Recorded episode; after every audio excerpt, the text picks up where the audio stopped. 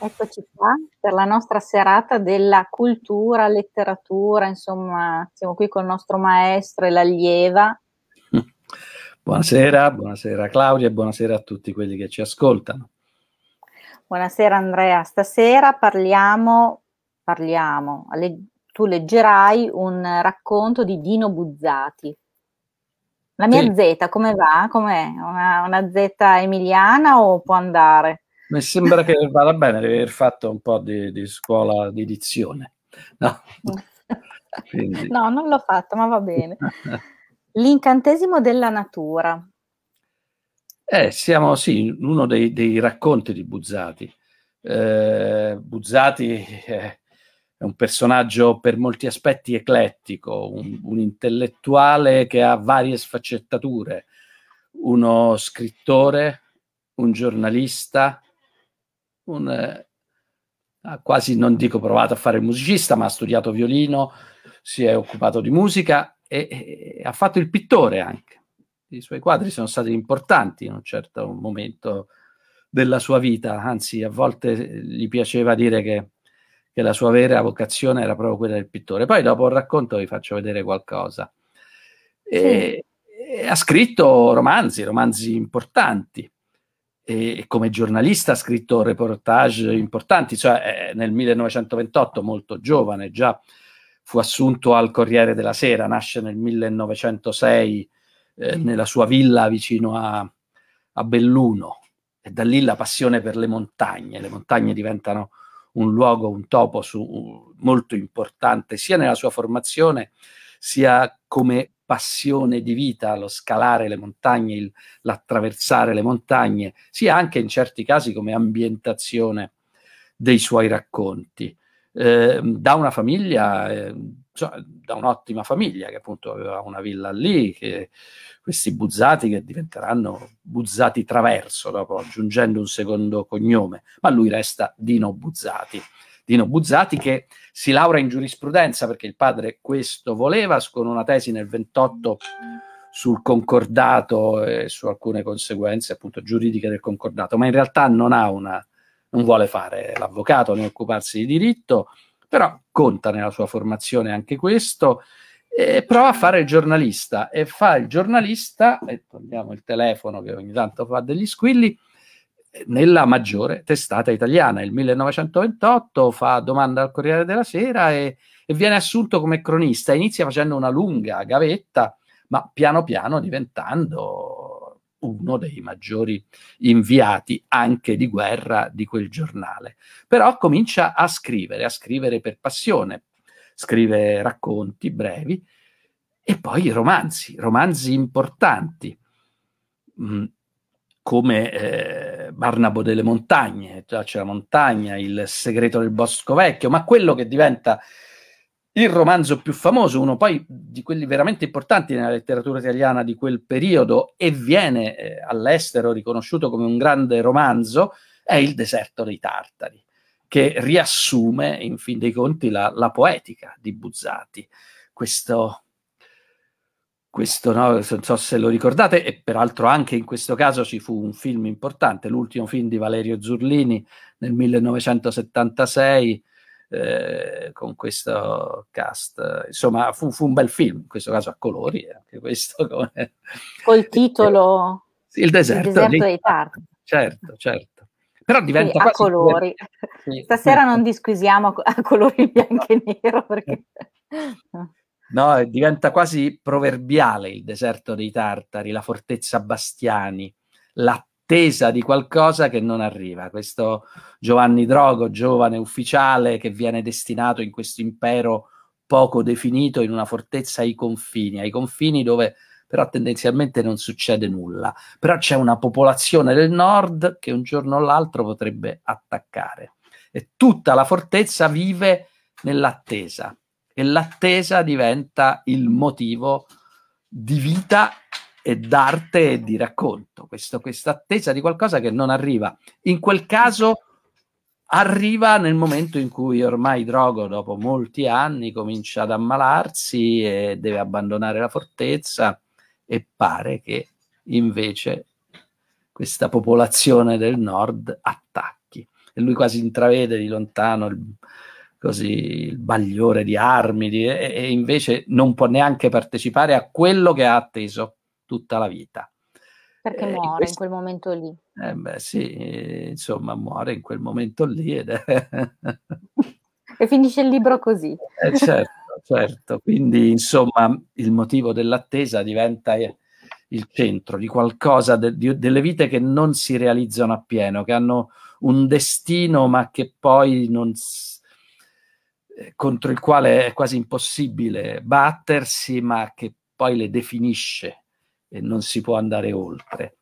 Quindi il deserto dei Tartari, siamo nel 1940, quando la guerra scoppia, la guerra vera. E, e lui eh, scrive questo, questo, questo romanzo che, che, diventa realmente un romanzo importante. Più avanti, nel 63, scriverà Un amore ed è una storia d'amore molto interessante, forse meno successo. Um, d'altra parte, lui proprio in quegli anni, prima di morire, sposa una ragazza giovanissima, muore di tumore nel 1972, ma sposerà una, una ragazza ventenne con questo amore molto particolare, per cui eh, lui così anziano, così famoso, e lei che non fa la giovane moglie del personaggio famoso, vive abbastanza appartata, lo aspetta a casa, è giovane, è carina, è bella, dorme, passa la notte a leggere, si sveglia verso le due, fanno una vita molto curiosa e molto interessante, quasi da romanzo, però poi per Buzzati arriva la fine abbastanza in fretta, insomma,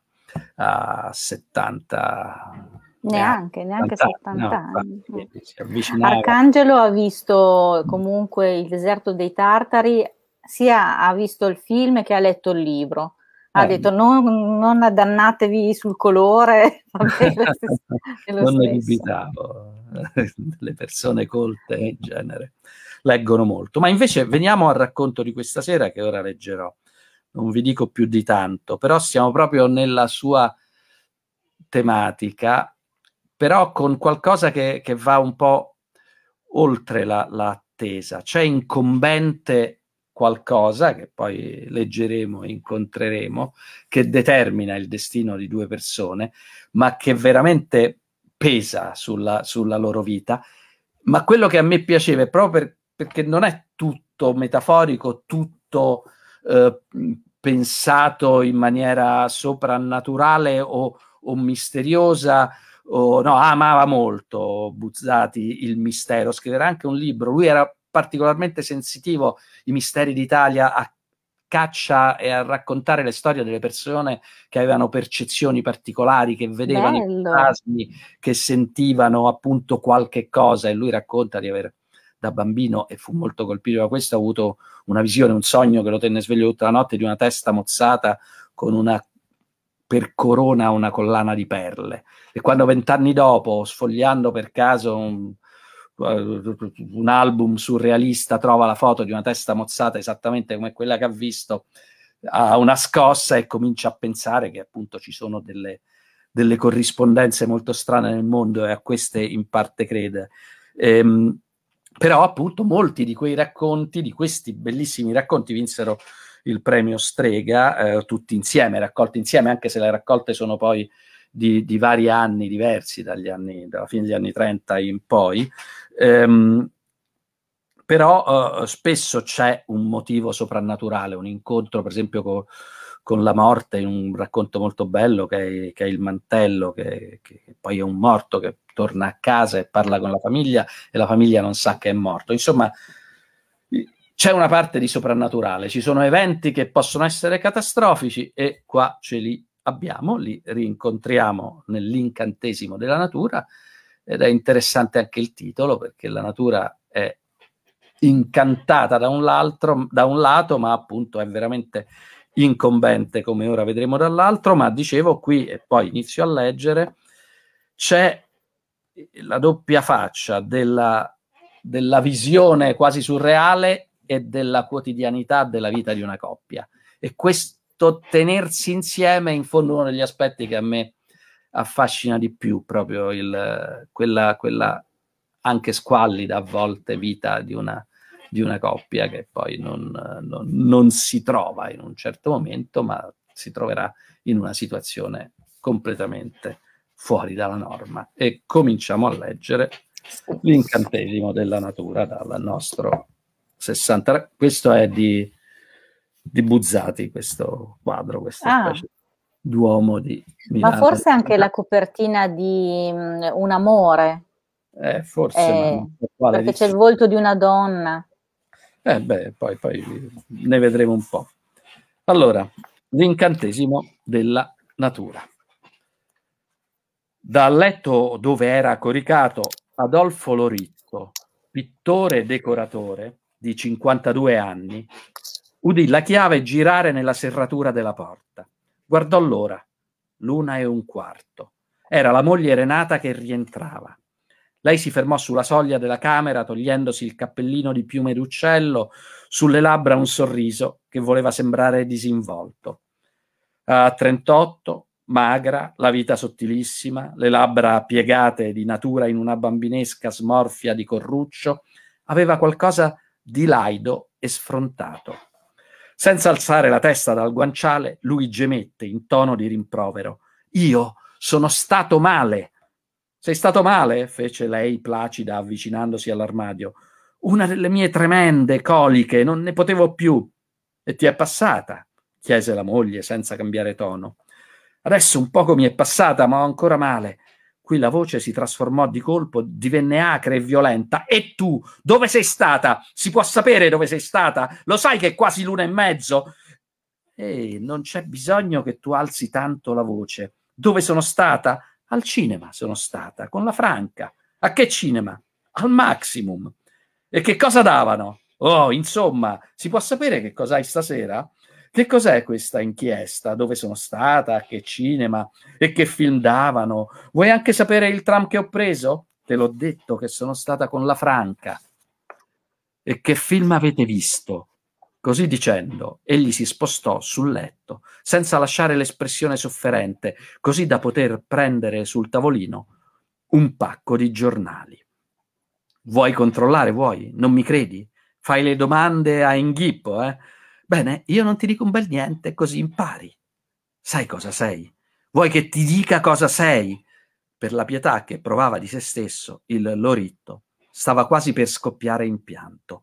Vuoi che ti dica cosa sei? Vuoi che te lo dica? E continuava, per l'impeto dell'ira che gli si ingorgava dentro, a ripetere la stessa stupida domanda. E dillo, dillo se ci tieni tanto. Sei una, sei una, sei una, lo ripeté almeno dieci volte meccanicamente, provando una tenebrosa voluttà a rimestare così nella piaga che sentiva nel petto internamente. Io sono qui che a momenti crepo e tu vai in giro chissà con chi, altro che Maximo. Io sono malato e tu vai a spasso coi giovanotti, peggio di quelle là. A questo punto, per accrescere, per accrescere l'effetto, simulò un accesso di singhiozzi e prese a balbettare. Mi, mi, hai, mi, hai rovi, mi hai rovinato, lo scandalo della casa sei. Io sono qui in letto malato e tu te ne stai fuori nella notte.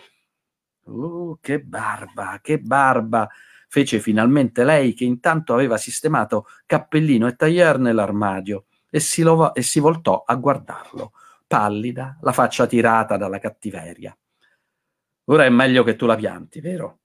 Ah, dovrei anche piantarla. Hai questo coraggio anche. Tacere dovrai, no? Far finta di niente, eh? E tu a spasso, fino a luna di notte, a fare i tuoi porci comodi. Dovrai tacere anche? Lei parlò a bassa voce, adagio, facendo sibillare le S. Se tu sapessi quanto schifo mi fai, se tu sapessi come sei brutto e vecchio, Guardalo là, il pittore Loritto, l'imbrattaatele. Godeva che ogni parola sprofondasse come un trapano nei punti di lui più sensibili e dolenti. Ma guardati, guardati nello specchio. Un uomo finito sei, un rudere, brutto, senza denti, con quella pidocchiera lurida. L'artista eh, è puzzi anche. Non senti che tanfo c'è in questa camera? Con un ghigno di nausea spalancò la finestra e si protese sul davanzale come per respirare aria pulita. Dal letto venne una specie di lamento. Io mi ammazzo, giuro che mi ammazzo, io non ne posso più. La donna tacque, stava immobile, guardando fuori nella fredda notte di dicembre. Dopo un poco ancora, dopo un poco ancora lui, non più querulo, in uno strappo di risorgente collera. E chiudi, chiudi quella finestra maledetta, vuoi farmi venire un accidente? Ma la moglie non si mosse. Di sbieco egli ne scorgeva il volto, il quale non era più teso e malvagio come prima, ma si era come vuotato di vita all'improvviso. Vi era impresso un sentimento nuovo che l'aveva stranamente trasformato e una luce che non si capiva d'onde provenisse lo illuminava. A che cosa pensa? si chiese lui che la minaccia di ammazzarmi l'abbia spaventata. Poi capì che non poteva essere questo. Sebbene si potesse forse ancora illudere sull'attaccamento della moglie, era evidente che si trattava di altro, qualcosa di ben più terribile e potente. Ma cosa? In quel mentre lei, senza muoversi, chiamò il marito. Adolfo, disse, ed era la voce tenera e sbigottita di una bambina. Adolfo, guarda, mormorò ancora in una costernazione inesprimibile, quasi esalasse l'ultimo respiro. Senza pensare al freddo, tanta era la curiosità, il loritto balzò fuori del letto e raggiunse la moglie al davanzale, dove pure egli ristette, impietrito. Dal nero crinale dei tetti oltre il cortile, una cosa immensa e luminosa si alzava nel cielo lentamente. A poco a poco il suo profilo curvo e regolarissimo si delineava, finché la forma si rivelò. Era un disco lucente di inaudite dimensioni. Dio mio, la luna, pronunciò l'uomo sgomento. Era la luna ma non la placida abitatrice delle nostre notti, propizia agli incantesimi d'amore, discreta amica, al cui lume favoloso le catapecchie diventano castelli, bensì uno smisurato mostro butterato di voragini. Per un ignoto cataclisma siderale, essa era paurosamente ingigantita ed ora silente incombeva sul mondo, spargen- spandendovi una immota e allucinante luce, simile a quella dei Bengala. Tale riverbero faceva risaltare i più minuti particolari delle cose, gli spigoli, le rugosità dei muri, le cornici, i sassi, i peli e le rughe della gente. Ma nessuno si guardava intorno. Gli occhi erano tutti rivolti al cielo non riuscivano a staccarsi da quella terrificante apparizione. Dunque le leggi eterne si erano spezzate. Un guasto orrendo era successo nelle regole del cosmo e forse quella era la fine. Forse il satellite, con velocità crescente, sta ancora avvicinandosi.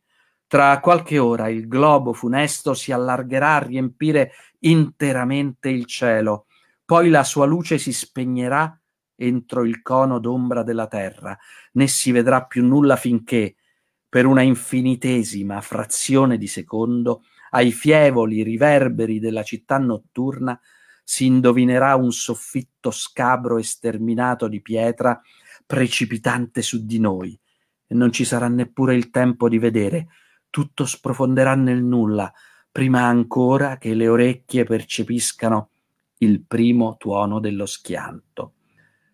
Nel cortile è uno sbattere di finestre, imposte che si aprono, richiami, urla d'orrore, sui davanzali gruppi di figure umane spettrali a quella luce. Il loritto sente una mano della moglie stringergli la destra tanto da fargli male. Adolfo, lei sussurra in un solfio. Adolfo, perdonami, Adolfo abbi pietà di me, perdonami. Tra i singhiozzi egli si stringe contro, tra i singhiozzi gli si stringe contro, scossa da un tremito violento. Gli sguardi fissi alla mostruosa luna, lui tiene la moglie fra le braccia, mentre un boato, che sembra uscire dalle viscere del mondo, sono gli uomini, milioni di gridi e di lamenti in coro, si alza intorno alla città atterrita. E qua finisce il nostro racconto.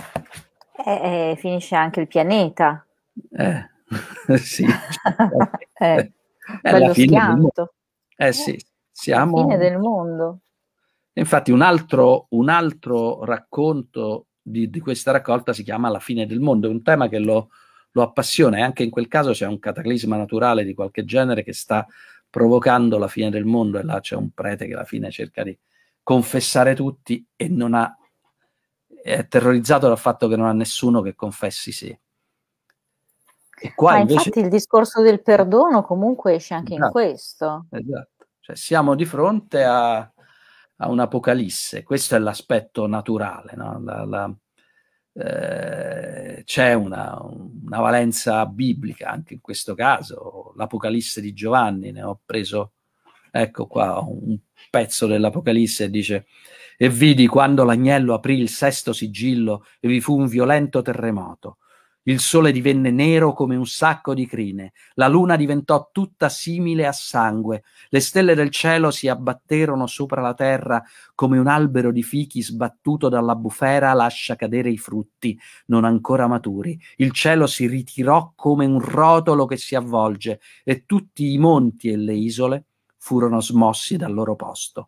Quindi l'idea del cataclisma ha una enorme funzione religiosa è, è, è, è, l'Apocalisse, è la fine del mondo, ma la fine del mondo, l'Apocalisse, l'ultimo giorno, porta a qualcosa che c'è al giudizio universale. E, e in fondo questo stringersi la mano, questa, questa paura di qualche cosa che, che di fronte alla fine a, un giudizio eterno, assoluto, che non dà più scampo, si riuniscono le mani di, di queste due persone che ormai sono consumate da, da anni di vita, che, che, è ridotto a uno squallido rapporto dalle durezze inconsuete loro, nel loro essere così scostanti, fastidiose, che pure quasi naturalisticamente ci ricordano tanti rapporti familiari che poi ci sono, tante incomprensioni, fastidi reciproci. Ecco, ah, ma le incomprensioni queste, cioè, sono, sì, forte, eh? cioè, sono scene forti. Sì, sì, cioè, c'è questa, eh. c'è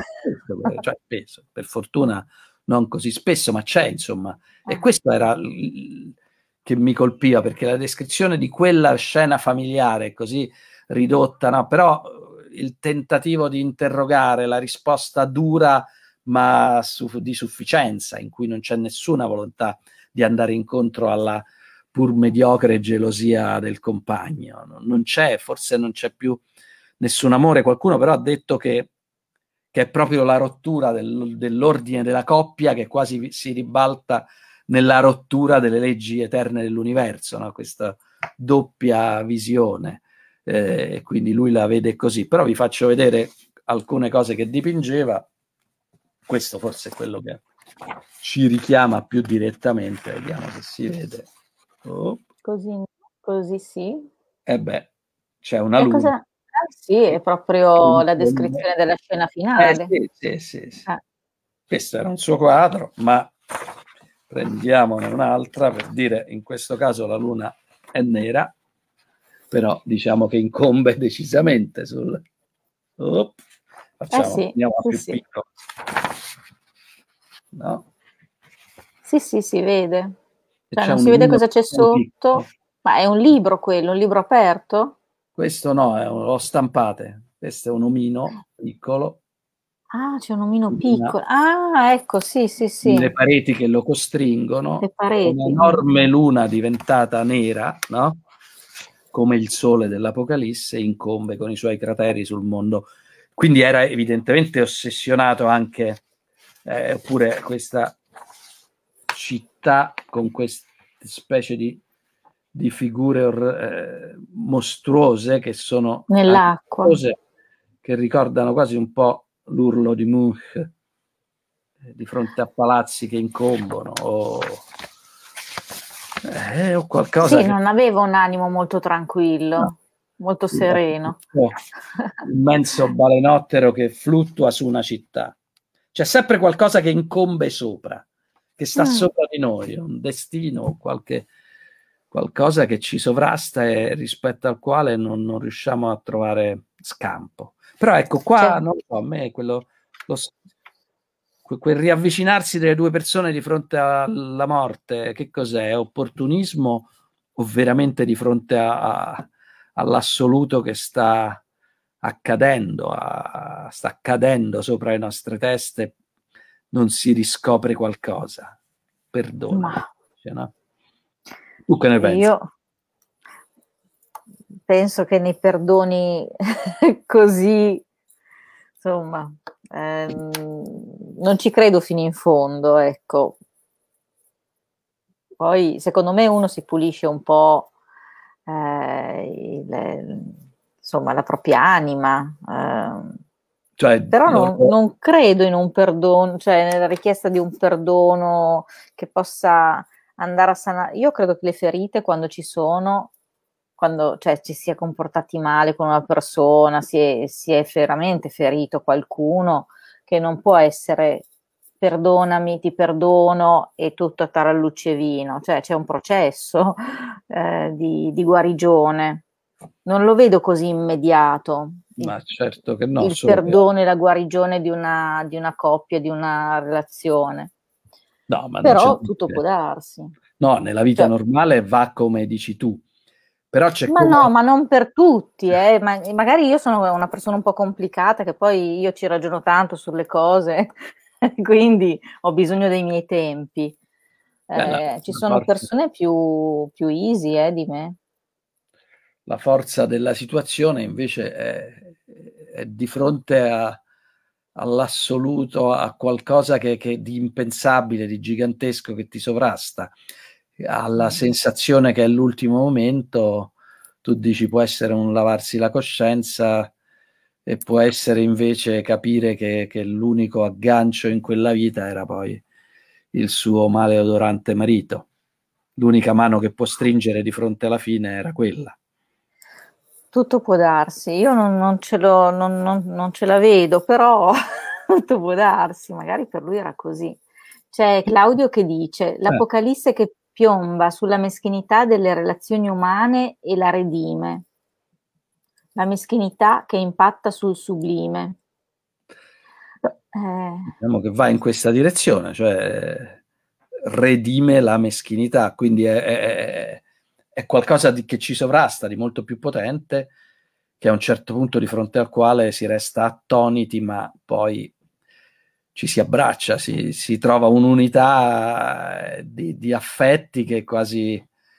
Eh, rimette, riavvicina quello che sembrava anni luce lontano, che pure era, noi non sappiamo come, come si erano conosciuti e come si erano amati i nostri due protagonisti e probabilmente in un altro momento il Loritto, che non ci descrive nella precedente eh, sua esperienza vitale, poteva essere veramente un giovane pittore promettente, affascinante anche nel suo essere bohemien, forse nel suo non guadagnare nulla.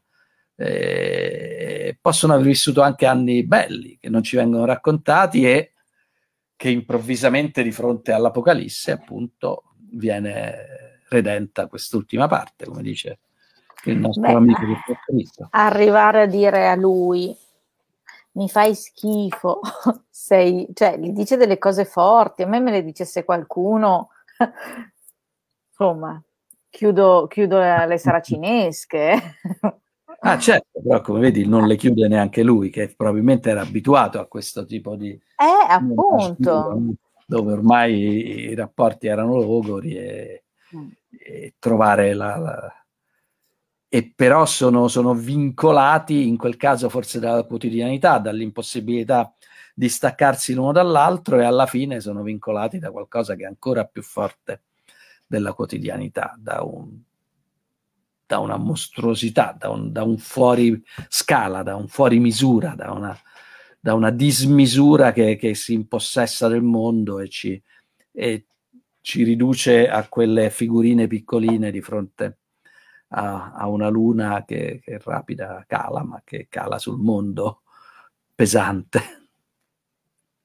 Arcangelo dice nel dipinto la luna e il sole in contemporanea.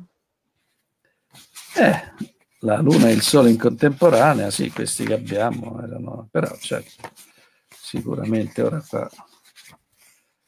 In effetti la cosa curiosa è che là dove la luna è nera potrebbe richiamare il sole nero e l'Apocalisse, quindi veramente eh, probabilmente Buzzati potrebbe aver trovato una ispirazione forte nelle pagine di San Giovanni, in quell'isola di Patmos, in cui viene illuminato e ha questa visione ah.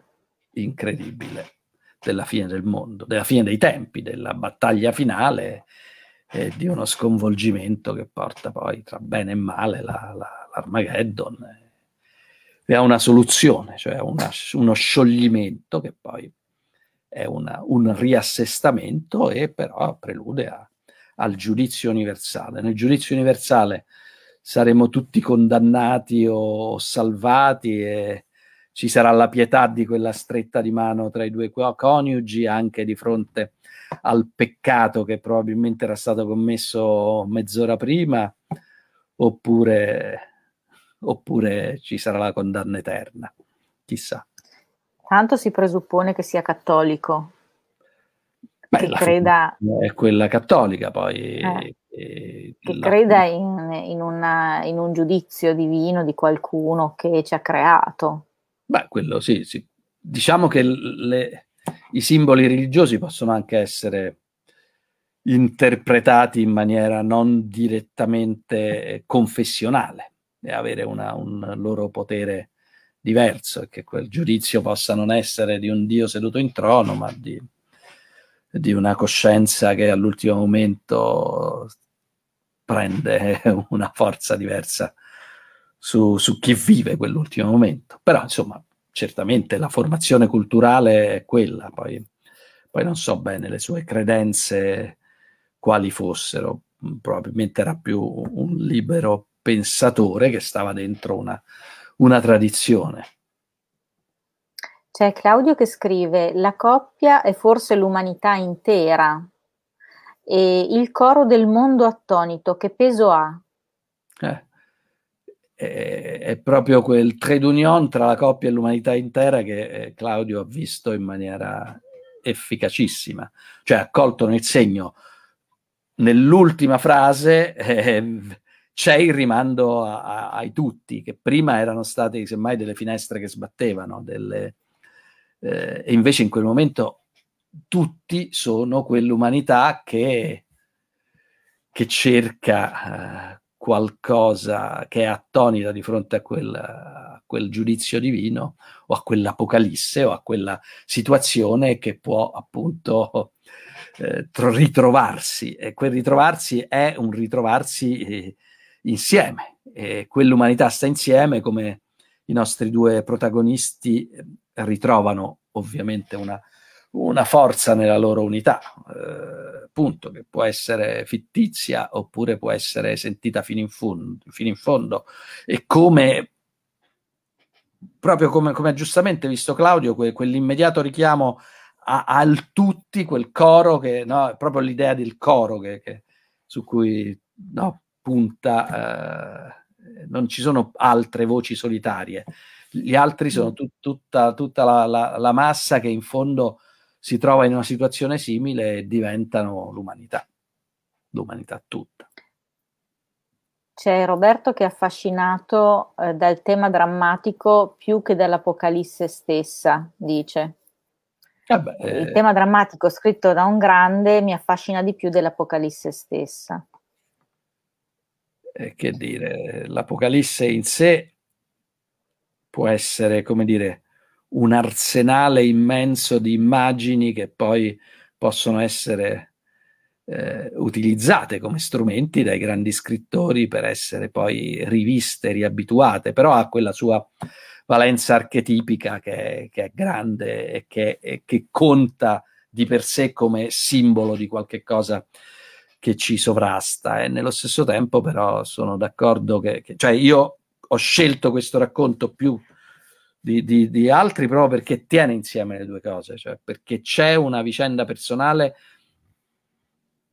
che di, di non alto livello, di, vita minima, di vita che è ridotta ai minimi termini, con, i, termini, con tutto il suo squallore e che però poi di fronte all'Apocalisse assume un volto diverso, una sensazione differente, una sfumatura, una pulsazione, cioè recupera eh, qualcosa che viene dal cuore mentre il cuore sembrava essere quasi scomparso. Era in fondo anche, anche il nostro pittore, aveva un po' dei, delle caratteristiche macchiettistiche, lui stava dentro un personaggio e lei anche, e la loro vita scorreva così su binari che correvano senza realmente incontrarsi, dove però probabilmente c'era il legame, un bisogno poteva essere economico, poteva essere di, di, di, di non voler uscire. Da... All'epoca, peraltro, non c'era neanche il divorzio, quindi potevano separarsi, ma, ma in fin dei conti era molto meno, no, accadeva assai meno, ecco, nelle famiglie normali, soprattutto nelle famiglie di una piccola borghesia cittadina come queste, dove insomma c'era probabilmente una rispettabilità, il cappellino, il tailleur con cui si va al cinema, forse, con l'amica. Eh, era no, un quadro di una vita che, che poteva realmente essere un, un, piccolo racconto naturalistico. Maupassant poteva partire in questo modo, che abbiamo letto la prima volta, e arrivare in fondo con una certa ironia a capovolgere la situazione in altro modo. La potenza di Buzzati invece lo porta a, al limite estremo, a conseguenze assolutamente imprevedibili perché effettivamente assurde, fuori dai cardini dell'universo. No? Il tempo è fuori dai cardini, il mondo è fuori dai cardini, la luna è fuori dai cardini e le leggi universali sono ribaltate. Quindi c'è un passaggio fortissimo tra il piccolo e il, e il grande. C'è Arcangelo che dice sperando che il Cristo giudice non sia come quello di Michelangelo nel giudizio universale della Cappella Sistina. E qua eh, dipende da Arcangelo. So, lo, lo, lo, conosco come un ottimo studioso di, di, di, dell'arte in generale, uno storico dell'arte e quindi eh, avrà le sue predilizioni rispetto ai giudizi universali e alle figure giudicanti. Eh, sì, forse non, non è l, l'immagine che abbiamo. Abbiamo quell'immagine del giudizio universale, ma nel quel vortice di, di corpi, in quelli soprattutto i dannati quasi più che, che i san, salvati. No? In genere i dannati sono molto più affascinanti dei salvati, questo ci, no, ce ne accorgiamo leggendo Dante. Il, il, paradiso è per palati raffinati e tutti ci avviciniamo all'inferno con una passione differente, con una sensazione di partecipazione. Tutti probabilmente ci sentiamo un po' a rischio di dannazione, no? E in fondo la, il volto di Michelangelo, lo ricordo, è strappato alla pelle, sta in quel giudizio universale certamente più vicino ai dannati che ai salvati. Quindi poi chi ci giudica, chissà chi è, ma insomma il vortice forse continua a girare e la posizione di Michelangelo del, de, de, del Cristo giudicante lo fa girare e chissà che mm. poi dannati e salvati non si rimescolino tutti. Bello, mi piace questo racconto. Beh, c'ha, c'ha un suo stranissimo fascino, ecco, non, non è di immediata gradevolezza anzi a me è piaciuto proprio perché tutta quella prima parte è, scostante, è quasi fastidiosa. Sì. sì. c'è proprio uno spaccato verso la fine, proprio questo stravolgimento. Allora, qualcun altro ci ha scritto oppure che altro? No, dice troppo bello Claudio, ah, ma insomma, è piaciuto, è piaciuto. Sì, ma poi abbiamo visto anche un po' di questi disegni. Era, come pittore, appunto, aveva questa vena eh, tra il surrealismo e l'espressionismo. Ora non ve li ho, non, ne ha fatti tanti. Ed è curioso che alcuni ricordano proprio le strisce eh, dei fumetti, cioè situa- dei racconti per immagini inquadrate eh, con appunto una successione che ricorda quelle dei fumetti. Insomma, certamente era un po' snobbato da, da, dagli artisti professionisti, dai pittori professionisti, però aveva sua, un suo talento notevole, una sua immaginazione potente, come, come, si vede, come sa trasferire ovunque questo tipo di immaginazione. Pensate appunto ad altri racconti, abbiamo citato La fine del mondo, ma ma ecco, questa immaginazione surreale lo porta a raccontare un bellissimo racconto, eh, che mh, ho preferito questo proprio per l'aspetto umano, ma pensate a un racconto in cui c'è in un palazzo, sempre un palazzo borghese, piccolo borghese, diciamo, dove eh, forse senza ascensore all'epoca neanche, neanche c'era di frequente, c'è il rumore di una goccia che però mm. sale le scale e va sempre ai piani superiori. E la gente sente questo rumore e comincia all'inizio sembra una perdita, una cosa, però poi si, si capisce che sale, sale e va in alto e, e, riesce a riempire 3, 4, 5 pagine di questa goccia e delle sensazioni degli abitanti del condominio e dell'oscillazione tra il nulla e il terrore, tra vabbè, una goccia, no? però e, e siamo di nuovo in piccolo fuori dalle leggi universali no? La luna eh, cade sì. sulla terra, la goccia va verso l'alto, salendo e ricadendo. Quindi il tempo e il mondo restano fuori sesto, come ci diceva William Shakespeare. Bellissima puntata, proprio mi è piaciuto molto, eh, anche l'analisi di, di, Buzzati e di, cosa, di come scrive, mi è piaciuto molto. Sono contento, spero che sia sia stato di qualche interesse per tutti. Poi io appunto non faccio certo analisi stilistiche perché non, non è in fondo la mia... Io sto più su quello che dicono a me delle pagine che ritengo importanti.